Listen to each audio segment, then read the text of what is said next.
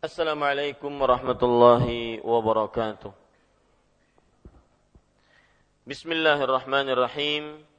إن الحمد لله نحمده ونستعينه ونستغفره ونعوذ بالله من شرور أنفسنا وسيئات أعمالنا. من يهده الله فلا مضل له ومن يضلل فلا هادي له. وأشهد أن لا إله إلا الله وحده لا شريك له وأشهد أن محمدا عبده ورسوله. يا أيها الذين آمنوا اتقوا الله حق تقاته ولا تموتن إلا وأنتم مسلمون.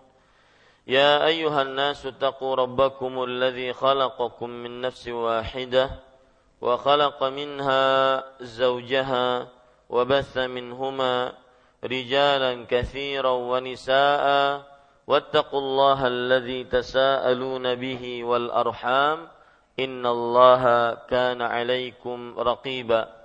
يا أيها الذين آمنوا اتقوا الله وقولوا قولا سديدا يصلح لكم أعمالكم ويغفر لكم ذنوبكم ومن يطع الله ورسوله فقد فاز فوزا عظيما أما بعد. فإن أصدق الحديث كتاب الله وأحسن الهدي هدي محمد صلى الله عليه وعلى آله وسلم وشر الأمور محدثاتها وكل محدثة بدعة وكل بدعة ضلالة وكل ضلالة في النار. Alhamdulillah kita bersyukur pada Allah Subhanahu wa taala pada hari ini. hari yang paling mulia di dalam sepekan Jumat pagi 26 Safar 1436 Hijriah. Kita duduk bersama kembali membaca kitab Fiqhul Ad'iyati wal Adhkar fikih doa dan zikir yang ditulis oleh Fadilatul Syekh Abdul Razak bin Abdul Muhsin Al-Abbad hafizahullahu taala. Salawat dan salam semoga selalu Allah berikan kepada nabi kita Muhammad sallallahu alaihi wa ala alihi wasallam pada keluarga beliau, para sahabat serta orang-orang yang mengikuti beliau sampai hari kiamat kelak.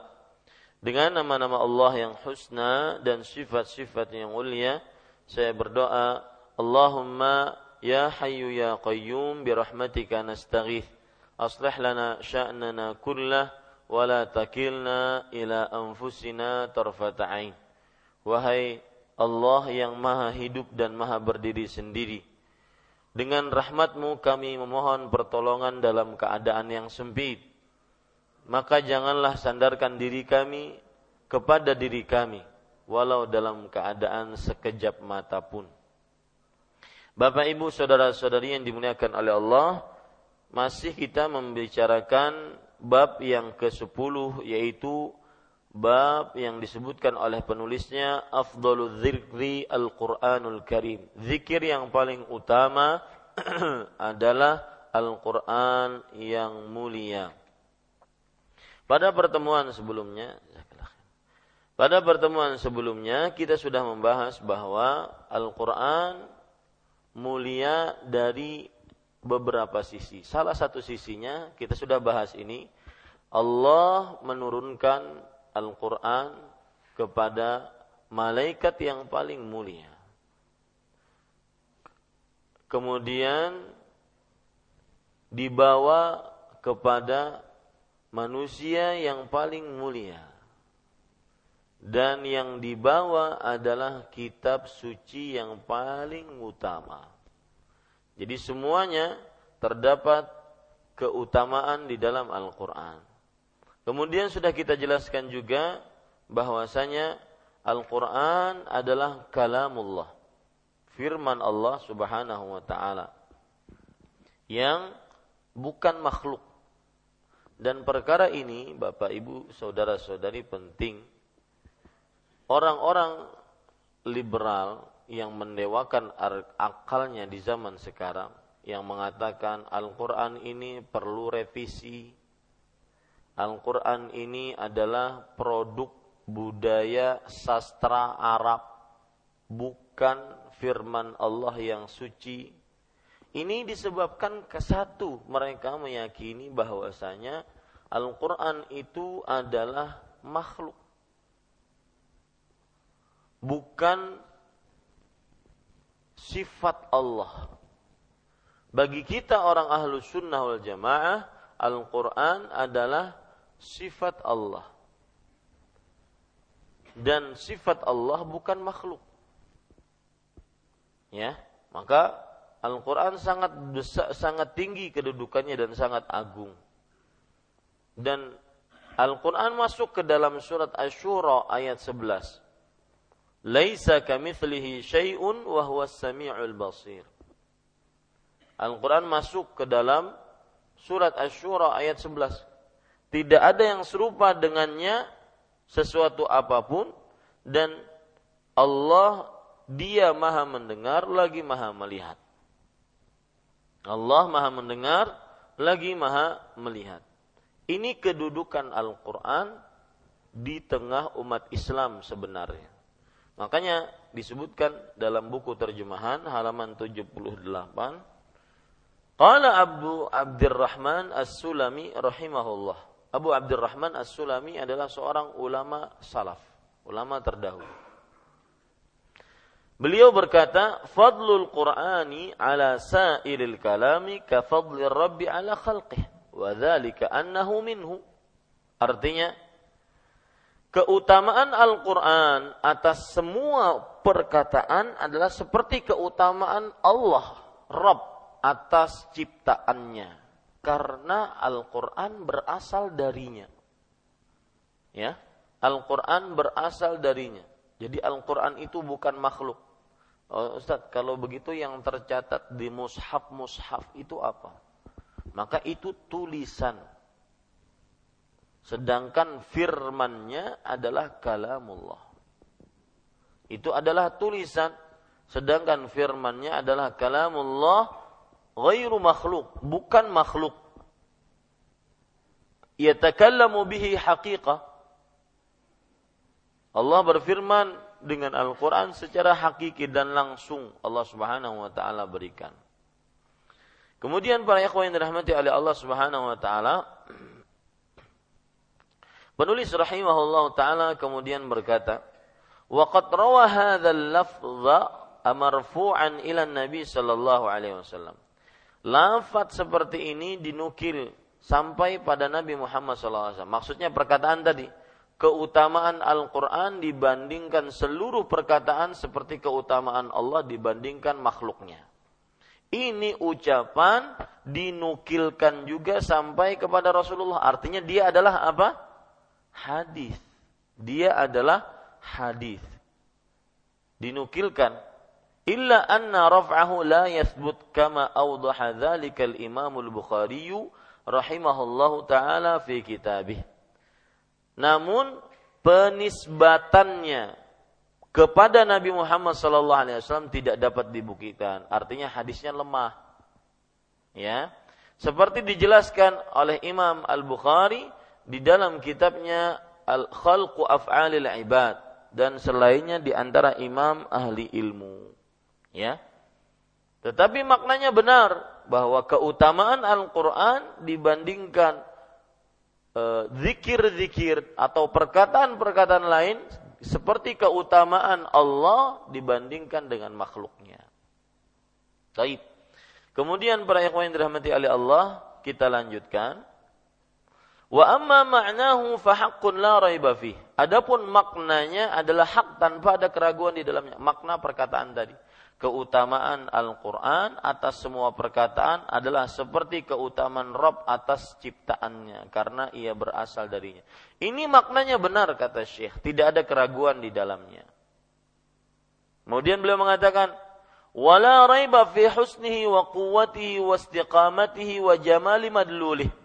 Dan tidak ada keraguan dalam hal kebagusannya, kekuatannya, kelurusannya, keindahan kandungannya. Maksudnya perkataan tadi benar-benar bagus, benar-benar indah, benar-benar kuat, benar-benar eh, kandungannya bagus, perkataan tadi. Perkataan apa? Keutamaan Al-Qur'an di atas semua perkataan seperti keutamaan Allah di atas ciptaannya, makhluk-makhluknya. Itu perkataan yang bagus, itu perkataan yang kuat, itu perkataan yang lurus, itu perkataan yang menunjukkan akidah yang benar. Kemudian Syekh rahimahu hafizahullah taala berkata, "Wa qad istashhada ahlul ilm li sihhati ma'nahu binususin adidah." Bahkan para ulama telah mewafarkan sejumlah nas untuk mendukung kebenaran maknanya. Nya kembali kepada perkataan tadi. Bal innal Imam Al-Bukhari rahimahullah ja'alahu unwanan li ahadi tarajimi abwabi kitabi fadailil Quran min sahih. Bahkan Imam Bukhari menjadikannya sebagai judul bab dalam pembahasan keutamaan Al-Quran di dalam kitab Sahih Bukhari-nya. Jadi salah satu bab yang disebutkan oleh Imam Nawawi adalah bab fadlul Quran kafadli ala sairil kalam kafadli rabbi ala sairil makhluk. Ya, bab keutamaan Al-Qur'an atas semua perkataan seperti keutamaan Rabb atas semua ciptaannya. Ini dijadikan oleh Imam Bukhari dalam kitab sahihnya bab menunjukkan maknanya benar. Kemudian para ikhwan sekalian dirahmati oleh Allah Subhanahu wa taala, fil bab as-sabi'i asyara minhu bab fadl al-Qur'an ala sairil kalam wa awrada tahta hadzal babi haditsaini 'azimain. Beliau berkata, yaitu beliau Imam Bukhari berkata pada bab ke-17 dalam pembahasan tersebut bab keutamaan Al-Quran atas seluruh perkataan. Lihat ya, keutamaan Al-Quran atas seluruh perkataan. Dijadikan bab oleh siapa? Imam Bukhari. Lalu beliau menyebutkan di bawah bab ini dua hadis yang sangat agung. Yaitu pertama, Al-Hadithul Awal, hadithu Abi Musa Al-Ash'ari radhiyallahu anhu anin Nabi sallallahu alaihi wa alihi wasallam. Abu Musa al-Ash'ari hadis yang pertama yang disebutkan dalam bab ini. Abu Musa al-Ash'ari seorang yang terkenal dengan kunyahnya Abu Musa al-Ash'ari. Nama sebenarnya siapa? Abu Musa itu terkenal dengan kunyahnya. Kunyahnya itu panggilan untuk abah. Misalkan abahnya Abdullah saya abahnya Abdullah. Maka mempunyai kunyah Abu Abdullah. Nah, Abu Musa ini adalah nama. Eh, afan, kunyah. Nama aslinya bukan itu. Siapa namanya? Ah, ada yang tahu? Ada beberapa sahabat yang terkenal, yang terkenal dengan kunyahnya seperti Abu Musa al-Ash'ari, kemudian Abu Sa'id al-Khudri. Hah? Cari ya. Kunyah dari Abu Musa siapa? Abu Musa al-Ash'ari. Dari Nabi Muhammad sallallahu alaihi wasallam ia berkata, "Mathalul ladzi yaqra'ul Qur'an kal utrujah." ta'muha tayyibun wa rihuha tayyib. Masya Allah. Perumpamaan orang mukmin yang membaca Al-Quran seperti utrujah. Lihat, ini kata-kata membaca. Ya, sebagian orang bertanya seperti siang tadi saya ditanya waktu acara rangkum tanya jawab di antara radio-radio sunnah. Sebagian orang bertanya, Ustadz, kalau saya baca Quran cuma membaca, tidak paham apakah dapat pahala. Ini dalil yang begitu jelas bahwasanya hanya dengan membaca walaupun tidak paham juga mendapatkan keutamaan. Manusia ketika berinteraksi dengan Al-Quran kurang lebihnya lima macam interaksi, lima macam hubungan dia dengan Al-Quran. Yang pertama mempelajarinya. Yang kedua membacanya. Yang ketiga menghafalnya. Yang keempat mendengarkannya. Yang kelima mengamalkannya. Kurang lebih ini interaksi manusia terhadap Al-Quran. Semuanya adalah mendapatkan keutamaan masing-masing. Semuanya adalah mendapatkan keutamaan masing-masing. Beda-beda keutamaannya. Lihat membaca, meskipun tidak paham, tetap dapat keutamaan. Rasul Shallallahu Alaihi Wasallam di sini bersabda, "Mathalul ladzi yaqra'ul Qur'an mithlul utrujah, ta'muha tayyib wa rihuha tayyib." Perumpamaan orang mukmin yang membaca Al-Qur'an seperti utrujah. Buah ini, utrujah itu adalah buah. Rasanya baik dan aromanya wangi. Jadi kurang tepat kalau diterjemahkan di sini rasanya bagus. Bagus itu untuk apa? Untuk pakaian. Rasanya lezat dan aromanya wangi. Nah, ini keindahan menerjemah bahasa Arab seperti itu. Ya. Sama-sama disebutkan toyib, kemudian rasanya toyib, toyib bagus memang. Dan rihuha toyib, wanginya bagus tapi aromanya wangi. Ada yang tahu Abu Musa siapa namanya? Hah? Abdullah bin Qais. Namanya Abdullah bin Qais. Ya, abahnya Musa itu Abdullah bin Qais. Kalau Abu Sa'id Al-Khudri namanya Sa'ad bin Malik ibnu Sinan. Sa'ad bin Malik bin Sinan. Tapi para ikhwas sekalian dirahmati oleh Allah Subhanahu wa taala. Kita lanjutkan. Seperti utrujah, buah namanya utrujah. Ya, yang rasanya bagus, rasanya lezat, aromanya wangi. Ladzi mu'min alladzi la yaqra'ul Qur'an mithlu tamrah ta'muha hulwun wa la riha laha. Perumpamaan orang mukmin yang tidak membaca Al-Quran seperti kurma. Rasanya bagus, rasanya manis, namun tidak ada aromanya. Wah Ustaz, mendingan berarti nggak usah baca Quran. Mendingan kayak kurma. Ya, enggak. Untuk menjawab pertanyaan seperti ini bagaimana? Tidak boleh ya akhi. Kata-kata mendingan tidak boleh dalam Islam. Kenapa? Karena sikap beragama seorang muslim selalu mencari yang paling sempurna. Dan itu yang diajarkan oleh Rasulullah Sallallahu Alaihi Wasallam dalam hidup beragama. Jangan mau yang ecek-ecek surganya. Harus yang paling tinggi. Idza sa'altumullah fas'alul firdaus. Jika kalian minta kepada Allah, mintalah surga firdaus. Kenapa? Al firdausu a'laha. Firdaus adalah surga yang paling tinggi. Tidak boleh untuk urusan akhirat surga dia harus dia mau yang rendahan nggak boleh jangan. Ya, kalau ada orang mengatakan, "Oh, saya nggak mau baca Quran ah." Mending kan masih seperti kurma. Ada lagi.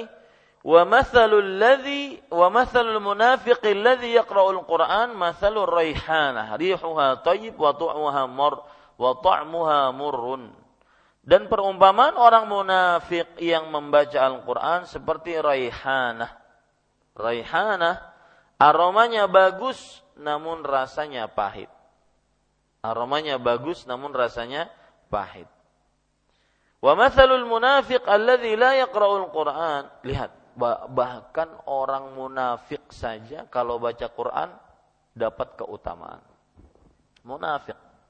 Baca Quran dapat keutamaannya yaitu apa? E, wangi baunya, aromanya wangi, tetapi rasanya pahit. Wa mathalul munafiq alladhi la yaqra'ul Qur'an kamathalil hamdhalah ta'muha murrun wa la riha laha. Perumpamaan munafik yang tidak membaca Al-Qur'an seperti hamdhalah buah hamdhalah. Rasanya pahit dan tidak ada aromanya. Ya, tidak ada wanginya.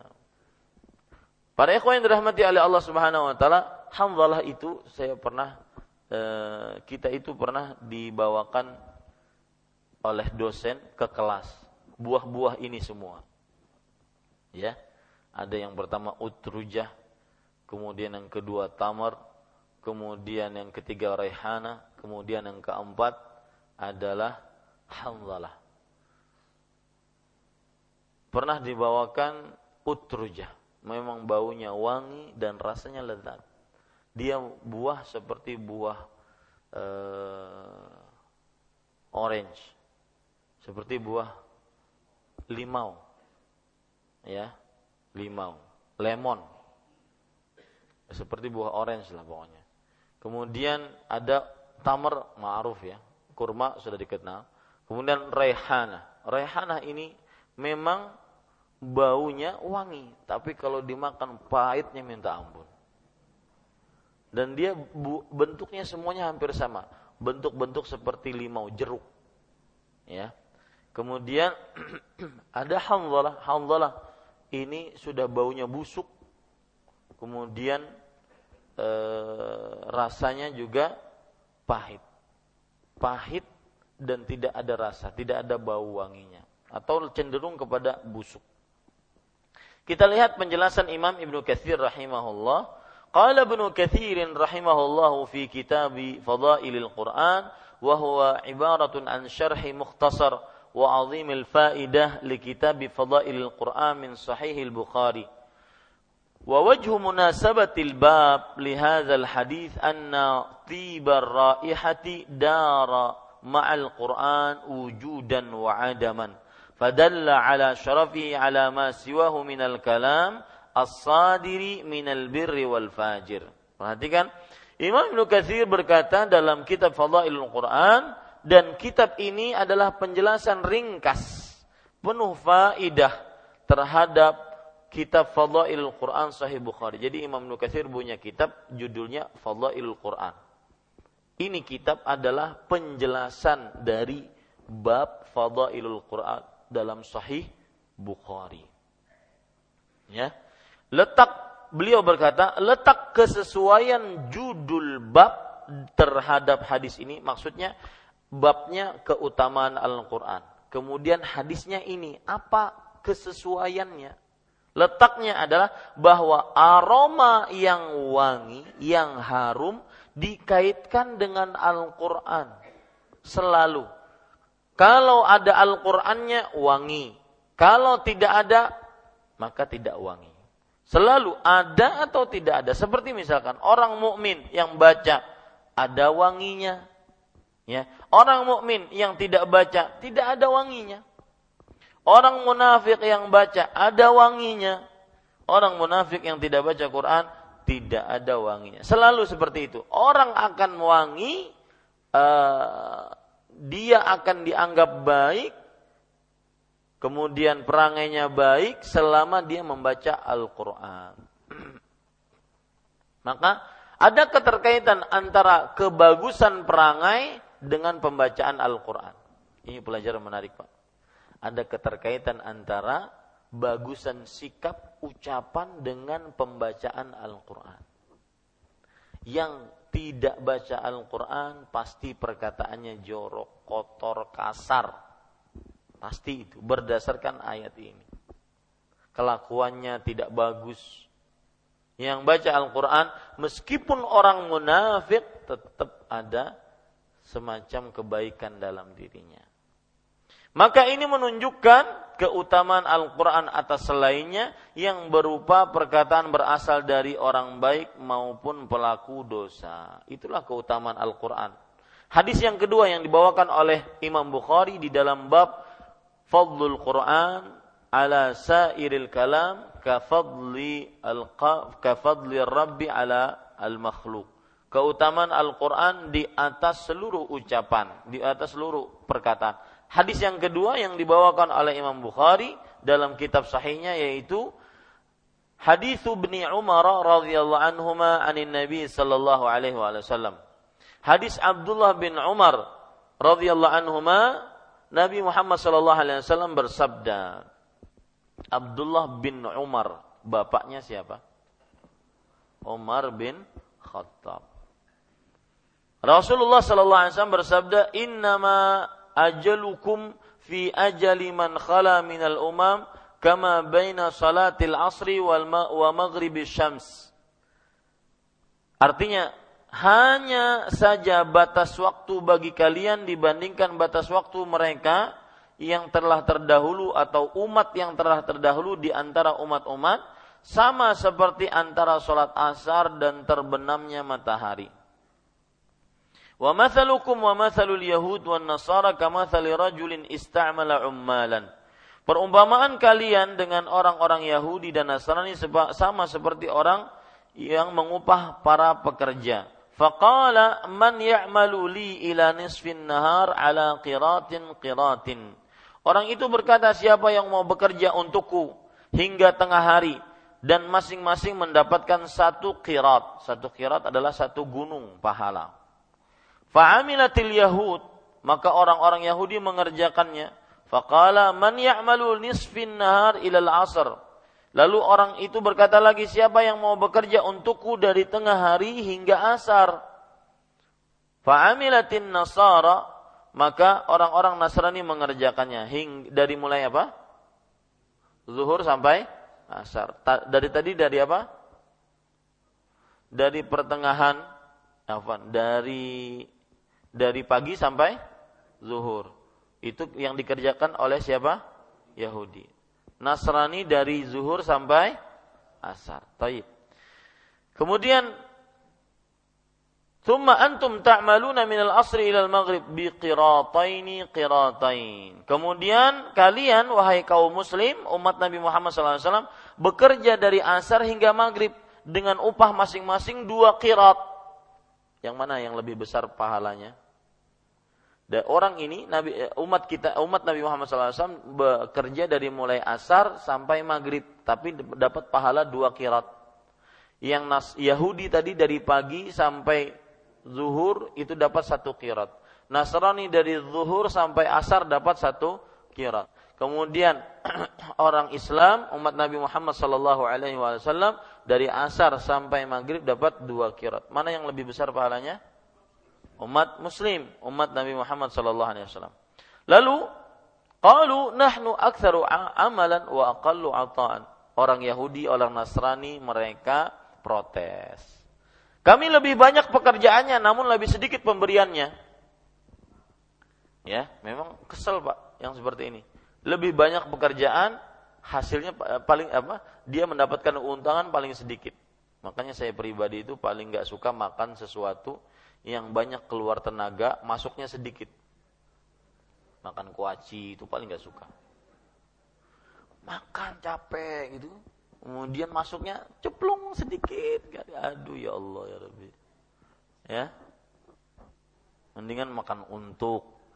Makan bingka. Wah itu puas. Nah, Ustadznya hendak bingka ini.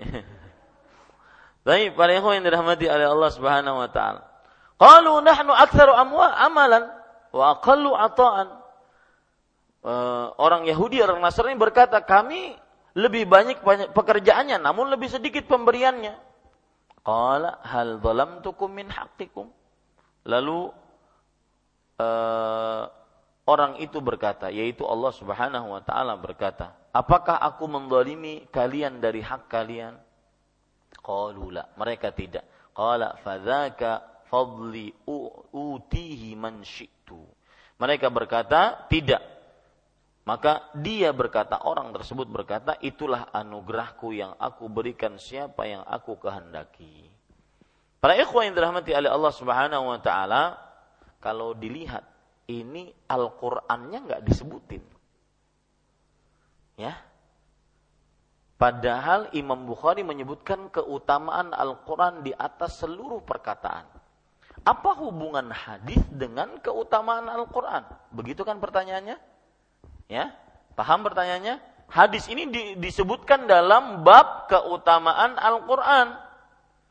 Apa hubungannya keutamaan Al-Quran? Gak ada penyebutan Al-Quran sama sekali.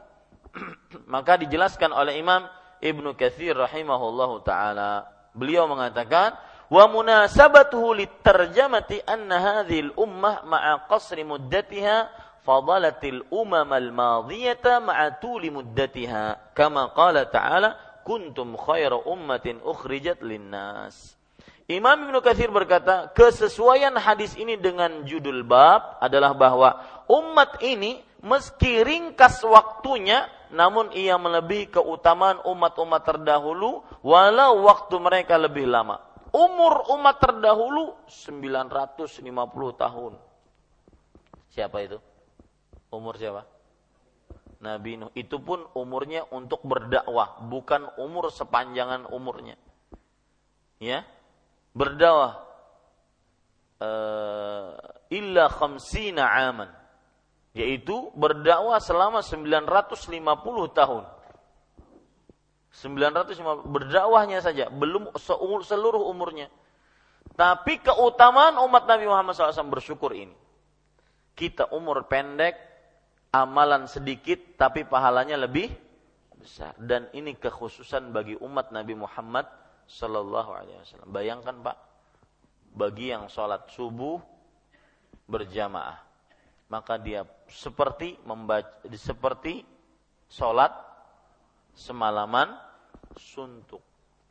Bagi yang membaca surat Al-Ikhlas, cuma beberapa ayat. Qul huwallahu ahad, Allahu samad, lam yalid wa lam yulad wa lam yakul lahu kufuwan Empat ayat. Maka seperti membaca sepertiga Al-Quran. Jadi amalan sedikit dan berpahala besar. Itu kekhususan bagi umat Nabi Muhammad SAW. Nah, dari sini kita ambil pelajaran, begitulah Al-Quran. Perkataannya sedikit, tapi keutamaannya melebihi seluruh perkataan yang banyak. Nah, itu kesesuaiannya antara hadis dengan apa? Dengan bab.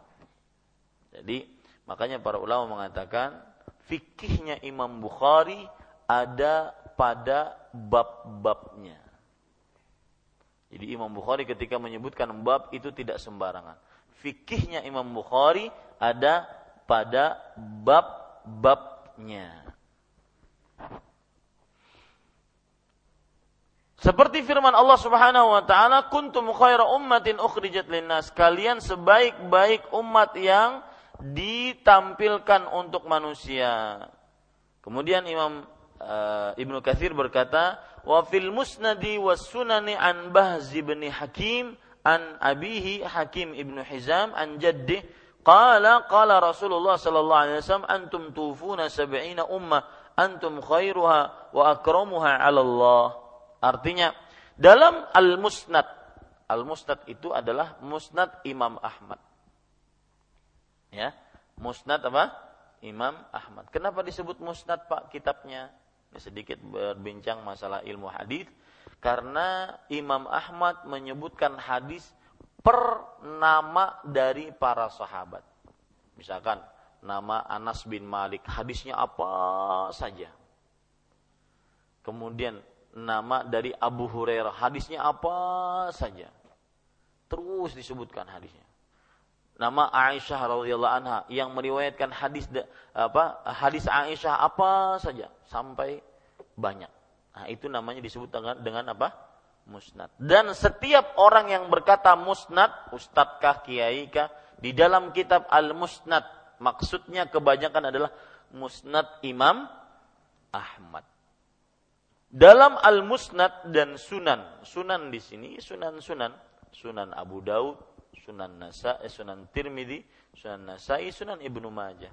Kenapa disebut Sunan? Saya pernah sebutkan ini. Ya, kenapa kitab disebut Sunan? Karena di dalamnya cuma membicarakan masalah fikih saja. Sejarah nggak dibicarakan, akidah nggak dibicarakan, fikih saja. Dari mulai bersuci sampai berjihad. Apa fikihnya?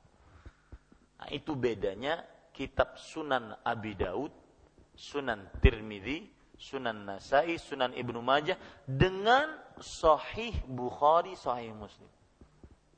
Kalau Sahih Bukhari, Sahih Muslim itu ada kitab tafsirnya, ada kitab sejarahnya. Maksudnya di dalam bukunya itu ada bab sejarah, ada bab tafsir, ada bab uh, apa lagi?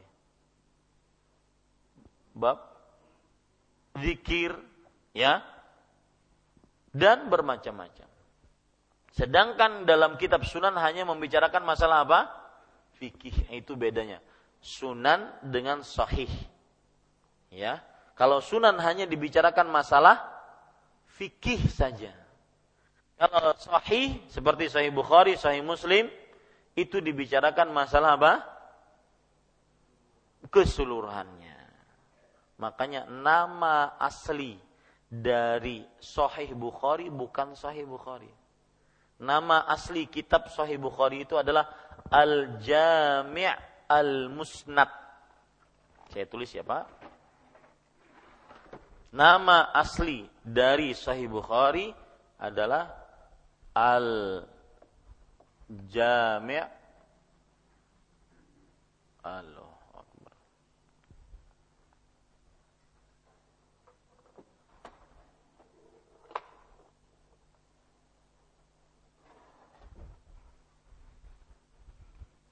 Nama aslinya Al-Jami' Al-Musnad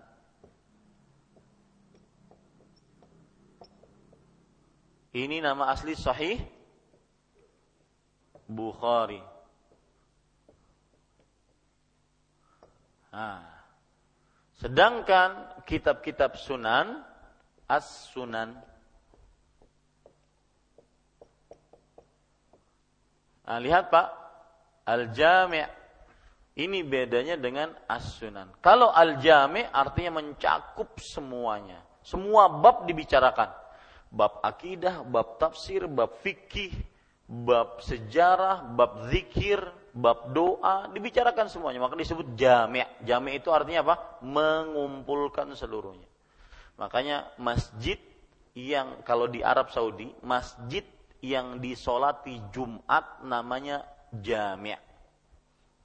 Ya, kalau masjid yang tidak disolati Jumat namanya cuma masjid. Nah, itu bedanya. Ya, jami' kita ini sebenarnya jami' karena disolati Jumat. Ya, jami' makanya disebut masjid jami'. Itu istilah dahulu itu, masjid jami' di mana itu? Sungai Jingga, masjid jami' karena memang dikerjakan di dalamnya seluruh kegiatan Islam. Jami'.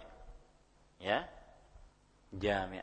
Ini para ikhwas Artinya mengumpulkan seluruh apa pelajaran di sini. Ada fikihnya, ada tafsirnya, ada uh, hadisnya, ada zikirnya. Kalau sunan cuma berkutat kepada fikih, fikih saja.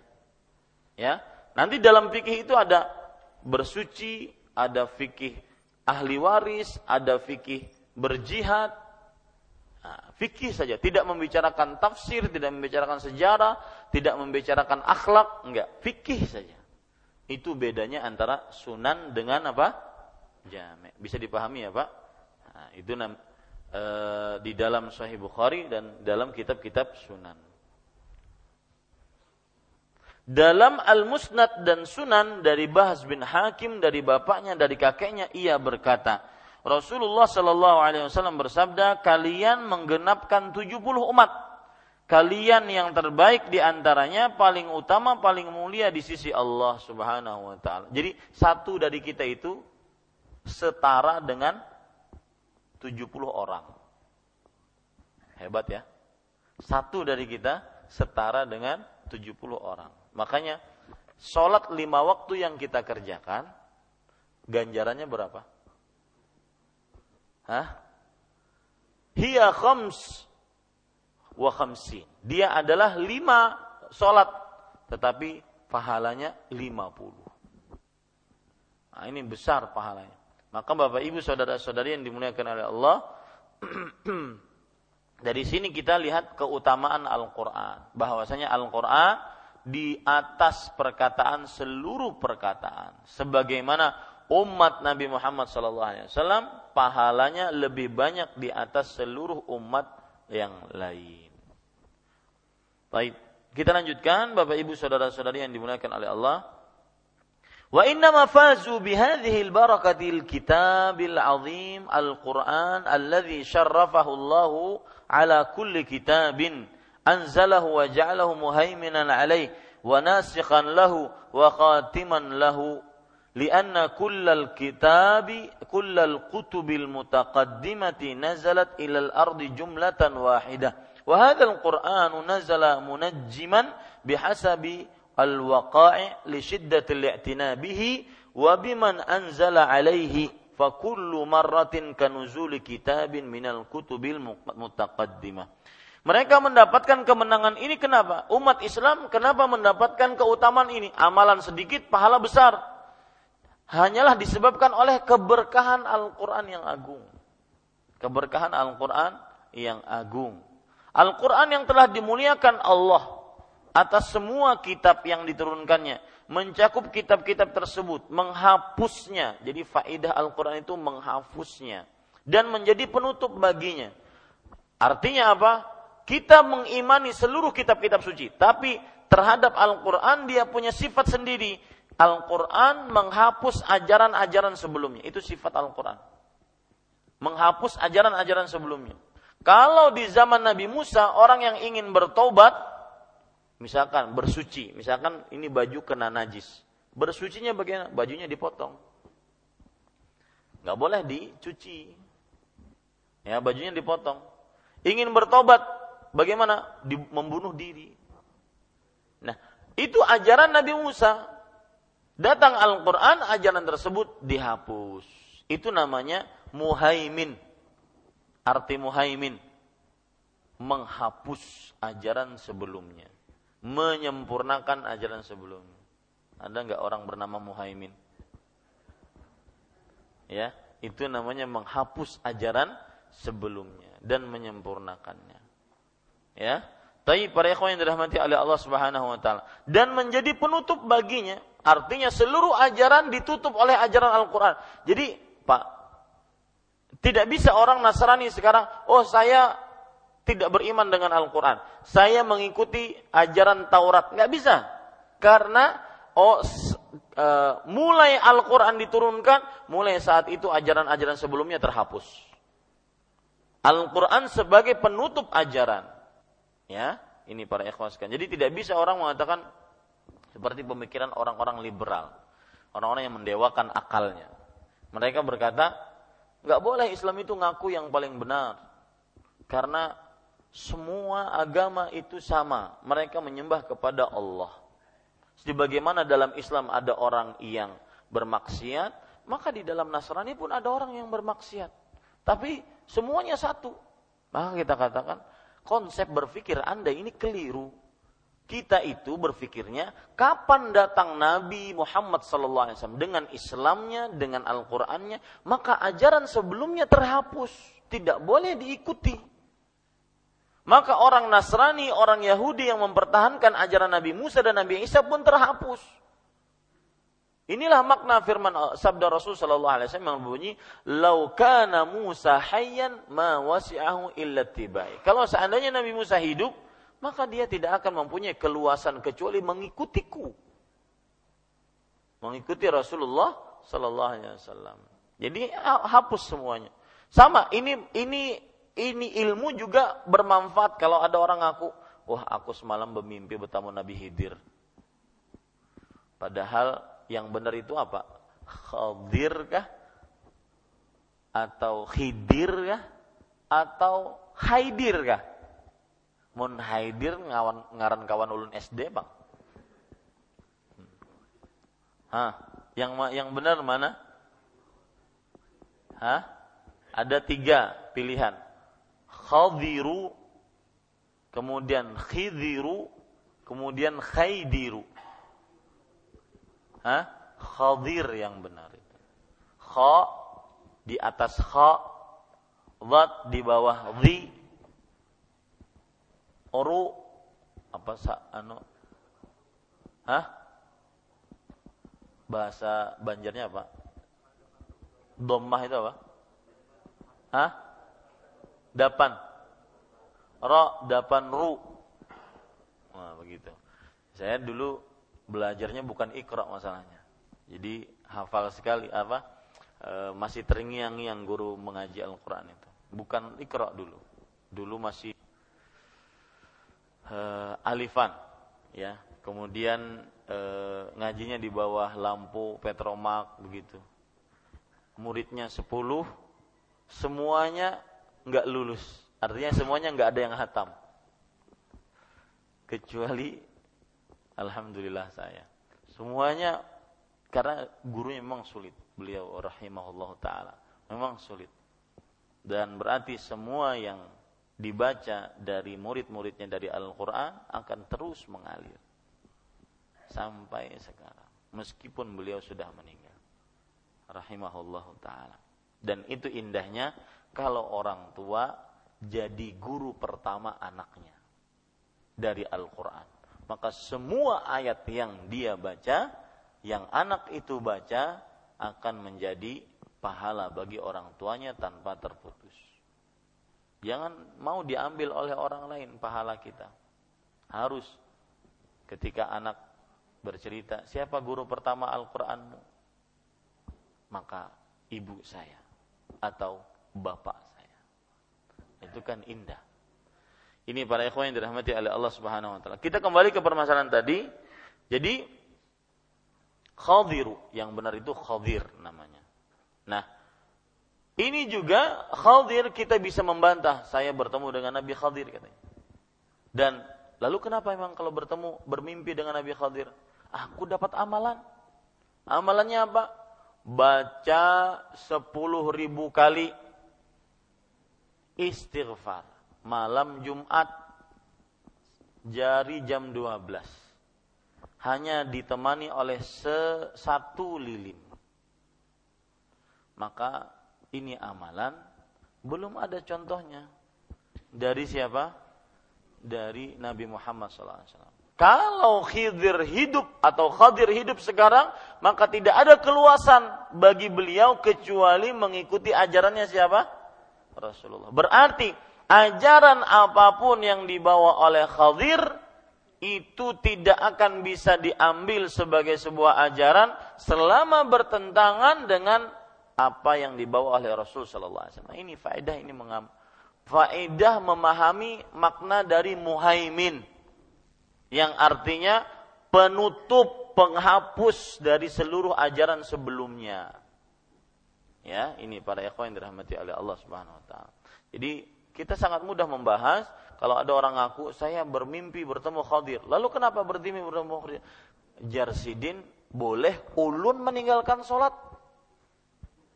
Maka ajaran ini bertentangan dengan Rasulullah maka tidak bisa diasi. Ya seperti itu. Kemudian sebab semua kitab terdahulu turun ke bumi dengan sekaligus. Sedangkan nah, ini penyebab Al-Quran lebih utama dibandingkan kitab-kitab sebelumnya kalau kitab Taurat, Injil itu turun sekaligus dari mulai A sampai Z-nya, saat turun sekaligus. Sedangkan Al-Qur'an turun berangsur-angsur sesuai dengan kejadian besarnya pemeliharaan terhadapnya dan Rasul yang menerimanya. Setiap kali turun maka seperti turunnya salah satu kitab di antara kitab-kitab terdahulu. Itu bedanya. Jadi Al-Quran turunnya sesuai dengan kejadiannya. Tetapi cara turunnya itu sama dengan satu kitab terdahulu. Ini kan keutamaan yang sangat luar biasa. Ini Bapak Ibu saudara-saudari yang dimuliakan oleh Allah. Iya, kita cukupkan dulu tentang keutamaan Al-Qur'an. Yang jelas ketika kita membaca membaca keutamaan-keutamaan ini bukan sekedar membaca keutamaannya, akan tetapi Al-Qur'an akhirnya harus kita baca dan harus kita jadikan sebagai buku pedoman kita. Wallahu alam. Sallallahu Nabi Muhammad walhamdulillahi rabbil alamin. Silahkan mungkin jika ada yang bertanya. Nah. Ya Ustaz, dari Assalamualaikum, saya ingin bertanya, apakah ada pembolehan dalam memutus ini untuk hal tertentu? Apa ancaman untuk orang yang memutus silaturahmi dengan muslim? Dari Ita di Mataram.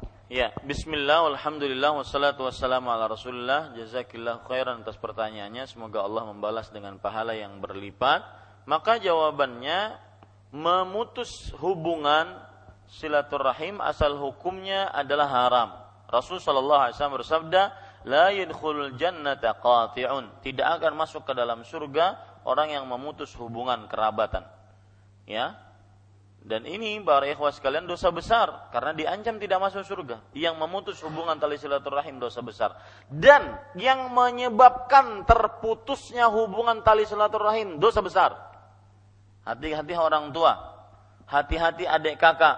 Hati-hati paman bibi. Gara-gara mungkin sikap dia terputus hubungan antara anak dengan anak. Sikap memilih satu dengan yang lainnya terputus hubungan akhirnya. Ya, ini bahaya. Jadi kadang-kadang salah satu penyebab renggangnya antara adik kakak atau antara saudari saudara adalah gara-gara orang tuanya. Orang tuanya terlalu memilih kepada salah satu di antara keduanya ataupun disebabkan oleh bapaknya atau bibinya, eh, pamannya atau bibinya. Nah, hati-hati. Jangan sampai penyebab terputusnya hubungan kekerabatan kita. Me, me, memutuskan hubungan kekerabatan itu tercela. Penyebabnya lebih tercela. Ya, man da'a ila dhalalah kana alaihi wizruha wa wizru man amila biha ila yaumil qiyamah. Barang siapa yang mengajak kepada kesesatan maka baginya dosa dan dosa orang-orang yang melakukan setelahnya. Maka hati-hati jangan sampai penyebab sebagai sebuah keretakan e, hubungan kekerabatan. Begitu juga adik-adik misalkan, adik-adik ngomporin kakaknya sehingga dia ber, berseteru dengan saudaranya yang lain, maka ini bahaya. Jangan sampai la yadkhul jannata qati'. Tidak boleh mas, tidak akan masuk ke dalam surga qati'un. Artinya seorang yang memutuskan hubungan. Bukankah Rasulullah SAW bersabda kepada Bashir, Nu'man bin Bashir, Bashir kepada seorang bapak yang bernama Bashir Ketika beliau hanya memberikan hadiah kepada Nu'man, sang anak, satu anak. Sedangkan yang lain-lain tidak dikasih. Maka kata Rasul Sallallahu Alaihi Wasallam, hal qad nahalta waladaka mithla hada? Apakah anak-anakmu juga diberikan sebagaimana engkau memberikan hadiah kepada Nu'man? Maka kata kata kata Bashir, "La ya Rasulullah." Tidak wahai Rasulullah, hanya Nu'man yang aku berikan. Maka kata Rasul sallallahu alaihi wasallam, "Ayasurruka an yakunu fil birri sawa?"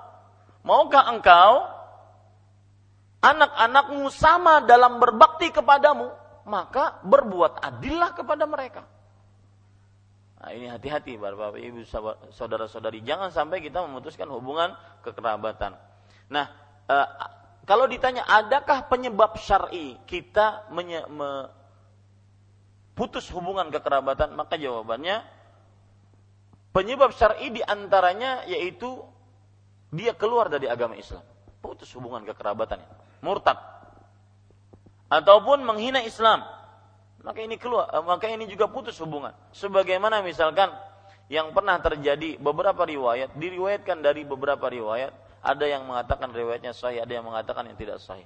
Yang jelas Rasulullah SAW pernah uh, yang riwayat tidak sahih nanti akan saya sebutkan. Ini riwayat yang sahih. Rasulullah SAW pernah me, memutus, memboikot, tidak mau bicara, tidak mau salam, tidak mau menjawab salam dari seorang yang bernama Ka'ab bin Malik dan dua sahabatnya. Kenapa? Karena Ka'ab bin Malik dan dua sahabatnya tidak ikut perang tabuk. Karena nggak ada sebab. Karena disibukkan dengan sesuatu. Dan tidak punya alasan. Maka beliau boykot selama berapa hari? 40 hari. Ya.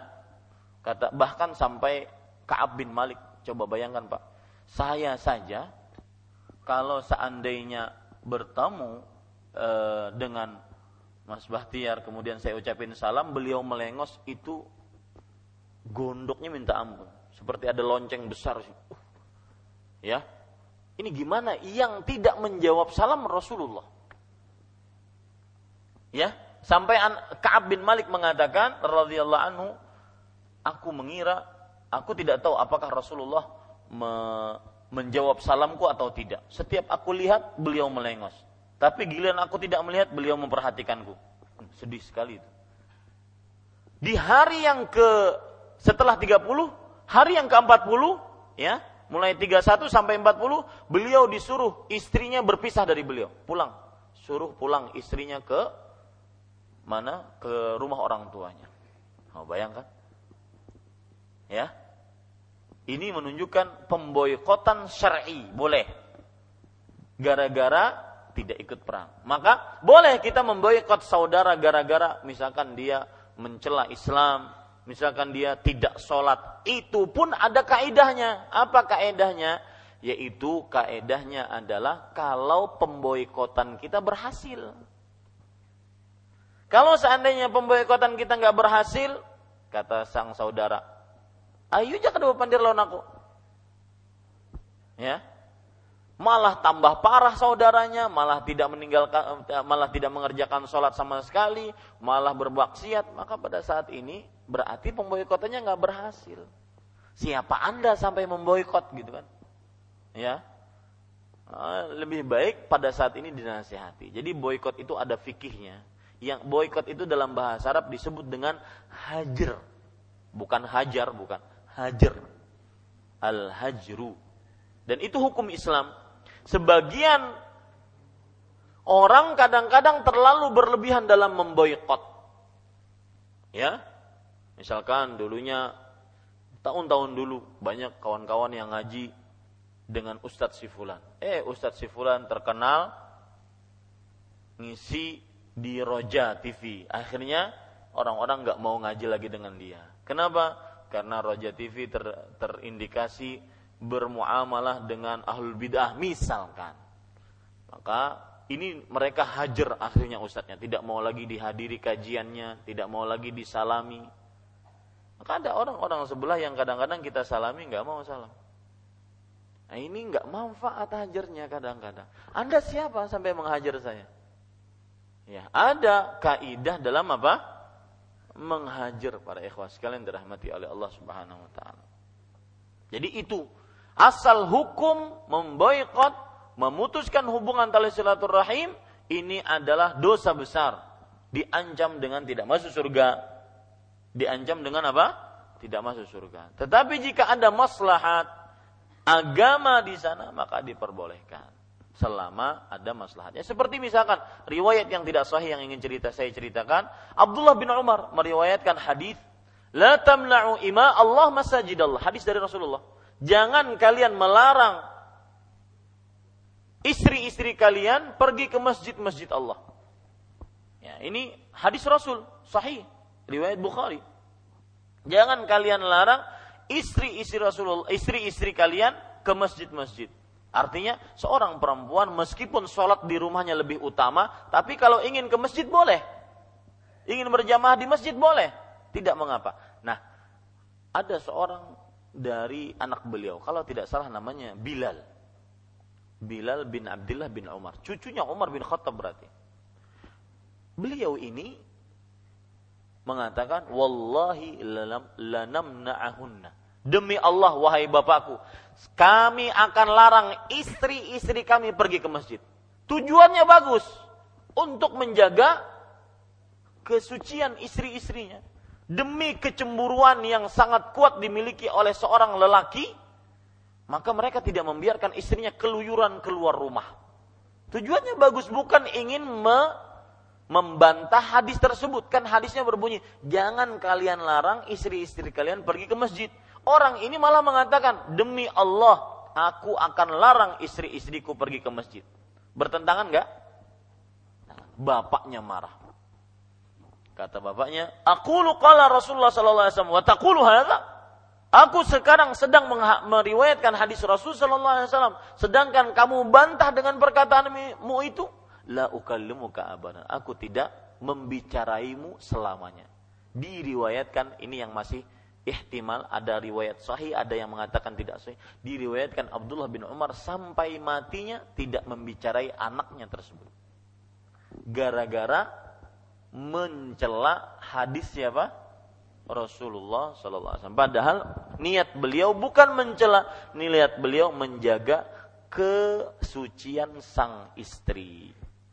Nah, ini contoh-contoh bolehnya memboikot dalam keadaan syar'i. Ya, boleh. Kadang-kadang memboikot dalam keadaan syar'i.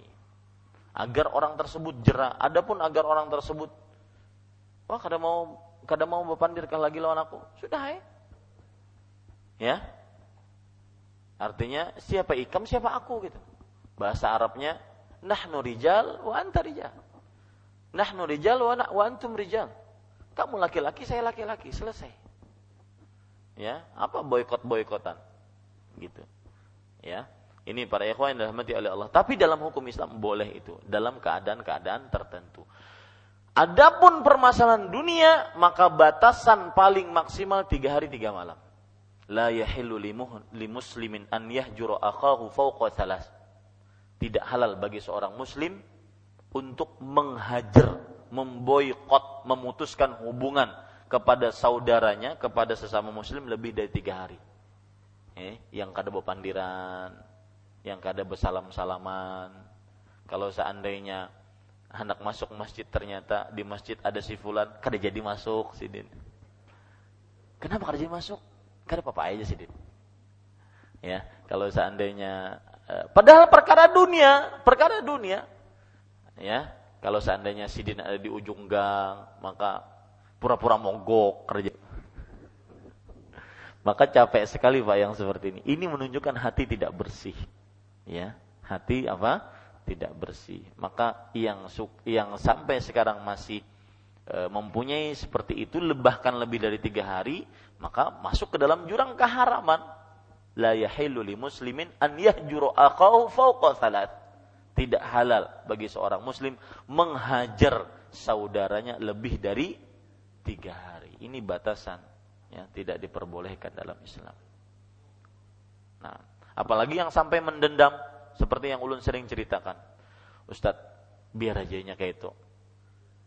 Gak ada mau bayar hutang, menghina ulun ke bapak. Lihat kan di hari kiamat ulun tuntut di hadapan Allah. Ini orang pendendam nih. Ya. Ini para ikhwas sekarang. Kita cukupkan dengan kafaratul majlis. Eh ada pertanyaan silakan, Pak. Silakan.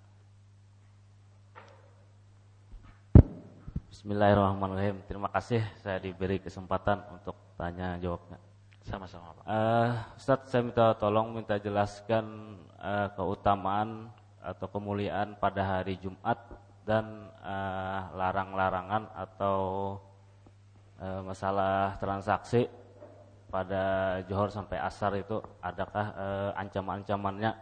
Yang kedua, apakah Allah dan malaikat berselawat juga gitu nah? Ya. Itu aja. Terima kasih.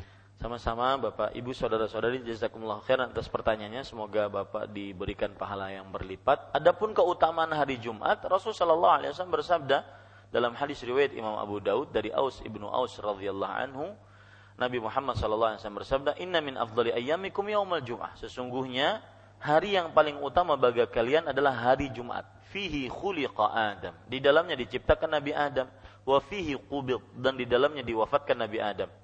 Wa fihi nafkhah was sa'qah dan di dalamnya ditiupkan sangkakala dan di dalamnya diwafatkan seluruh manusia. Dalam riwayat Muslim wa fihi taqumus sa'ah dan di dalam hari Jumat dibangkitkan hari kiamat.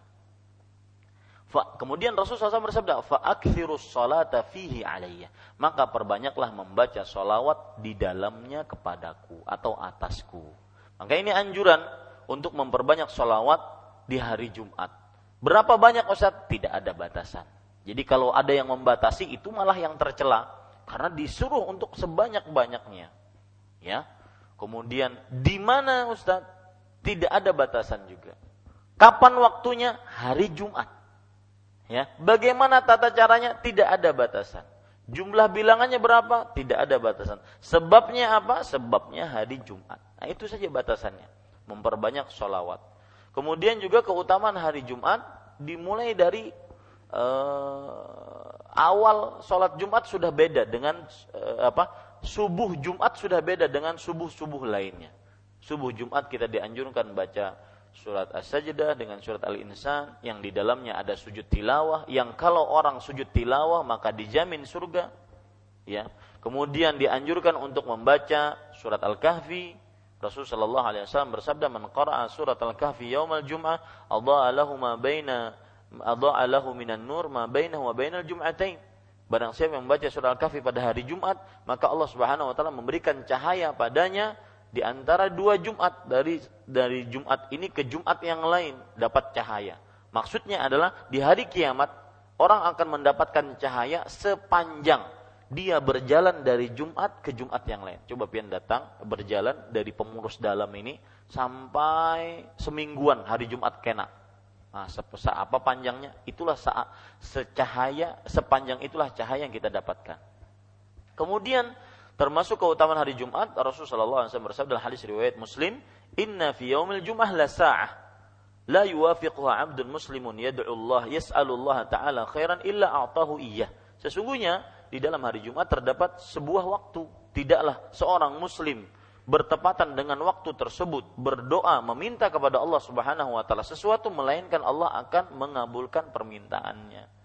Nah, waktu ini dibincangkan oleh para ulama saking pentingnya waktu ini. Ada yang mengatakan waktu ini adalah pas imam lagi naik ke atas mimbar sampai selesai sholat.